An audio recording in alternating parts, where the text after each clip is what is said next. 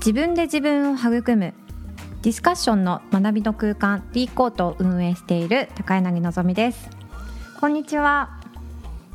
今日はコミュニケーションのノイズの続きについて話していきたいと思います。前回からですね、私たちコミュニケーションの中でうまくいかないこととか、なんかこう相手とですね、ちょっとコミュニケーションがですね不具合が起こっているなっていう時にこうついつい自分のせいにしてしまったりですね、落ち込んでなんかもうあの人と話したくないなって思ってしまったりっていう場面ってあると思うんですけど、そんな時にまずはコミュニケーションの内容とかその伝え方の前にですね、前提としてコミュニケーションの環境にノイズがあるよっていうような話をしました。で、そのノイズって言ってもちゃんと整理されていて5つありましたので、そのうちの3つを前回はご紹介しました。物理的ノイズ、生理的ノイズ、心理的ノイズですね。で、今日はですね残りの2つをちょっとご紹介していこうと思います。4つ目になるんですが、社会的ノイズというものですね。特に若い方とかは多いんじゃないかなと思うんですが、例えば社長さんとかですね、部長さんとか、組織の中でいうと役職がある人とか、あとはこう自分よりすごく年齢が高い、知識が豊富、経験があるとかですね、こう社会的な地位とか立場というかですね、そういうものの差、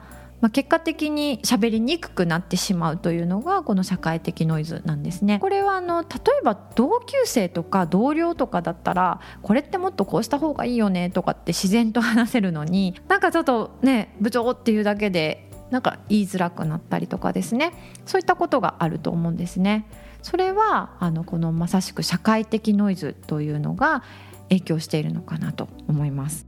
誰しもが社会的ノイズがあるというよりは、こういう人に社会的ノイズが起こりやすいっていうのは本当人それぞれだと思います。例えば本当お医者さんっていうだけで質問がしづらいっていう人もいるかもしれませんし、こうちょっと専門分野で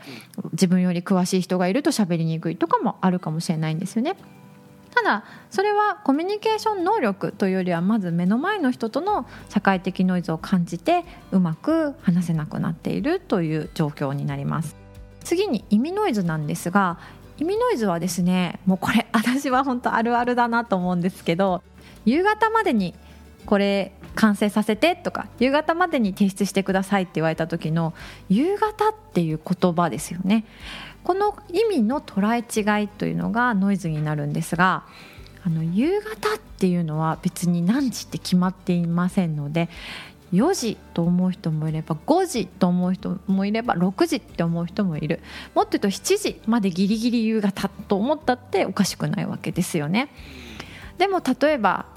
ギリギリ6時半に提出したら遅いよってね、5時ぐらいには出してよ、いやでも夕方って言われたしっていうですね、この私たちが使っている言葉って非常に曖昧で、その意味の捉え違いっていうのは当然起こると思うんですね。この時にどうしても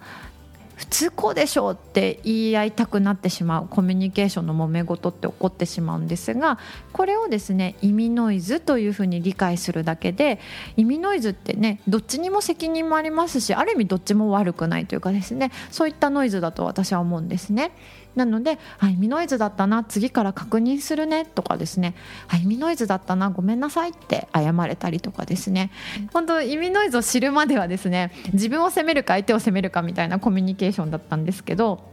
今はこれ意味ノイズだなって、どうしたらもっとこの意味ノイズが起こんなくなるだろうっていう会話を相手とできるようになったっていうのはすごく私にとっても良かったことでした。今日ご紹介したのが社会的ノイズ、意味ノイズ、これで全部で5つのノイズを皆さんにはご紹介しました。相手とコミュニケーションがうまくいかない時に、何もかもコミュニケーションの内容だったり自分自身の問題にするんではなくてですね、まずコミュニケーションをするという私とあなたの間には必ずこうノイズがあるんだ、もっと言うとノイズの中でコミュニケーション取ってるんだって思うことがまずとても大事だと思います。で、そのノイズをやっぱり少しでも縮小する、例えばうるさいとこで物理的ノイズがあるのであれば場所を変えるとかですね、できること、ノイズが完全になくなることはないんですけれども、ノイズを少しでも縮小される工夫っていうのは私たちできると思うんですよね。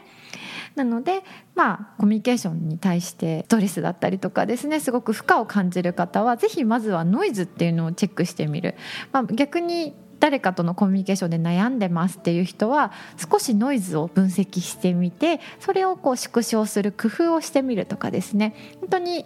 より良いコミュニケーションをしていくためにはノイズの理解っていうのはすごく助けになるんじゃないかなと思います。D コードでもですね、ディスカッションをする上では子どもたちにどんなノイズがあるかとかですね、もちろん私自身にもどんなノイズがあるかっていうのを日々ですね意識しながらこのディスカッションの場を作っています。それでは皆さん、価値観の交換で自分で自分を育む D コードにぜひ遊びに来てください。高柳のぞみでした。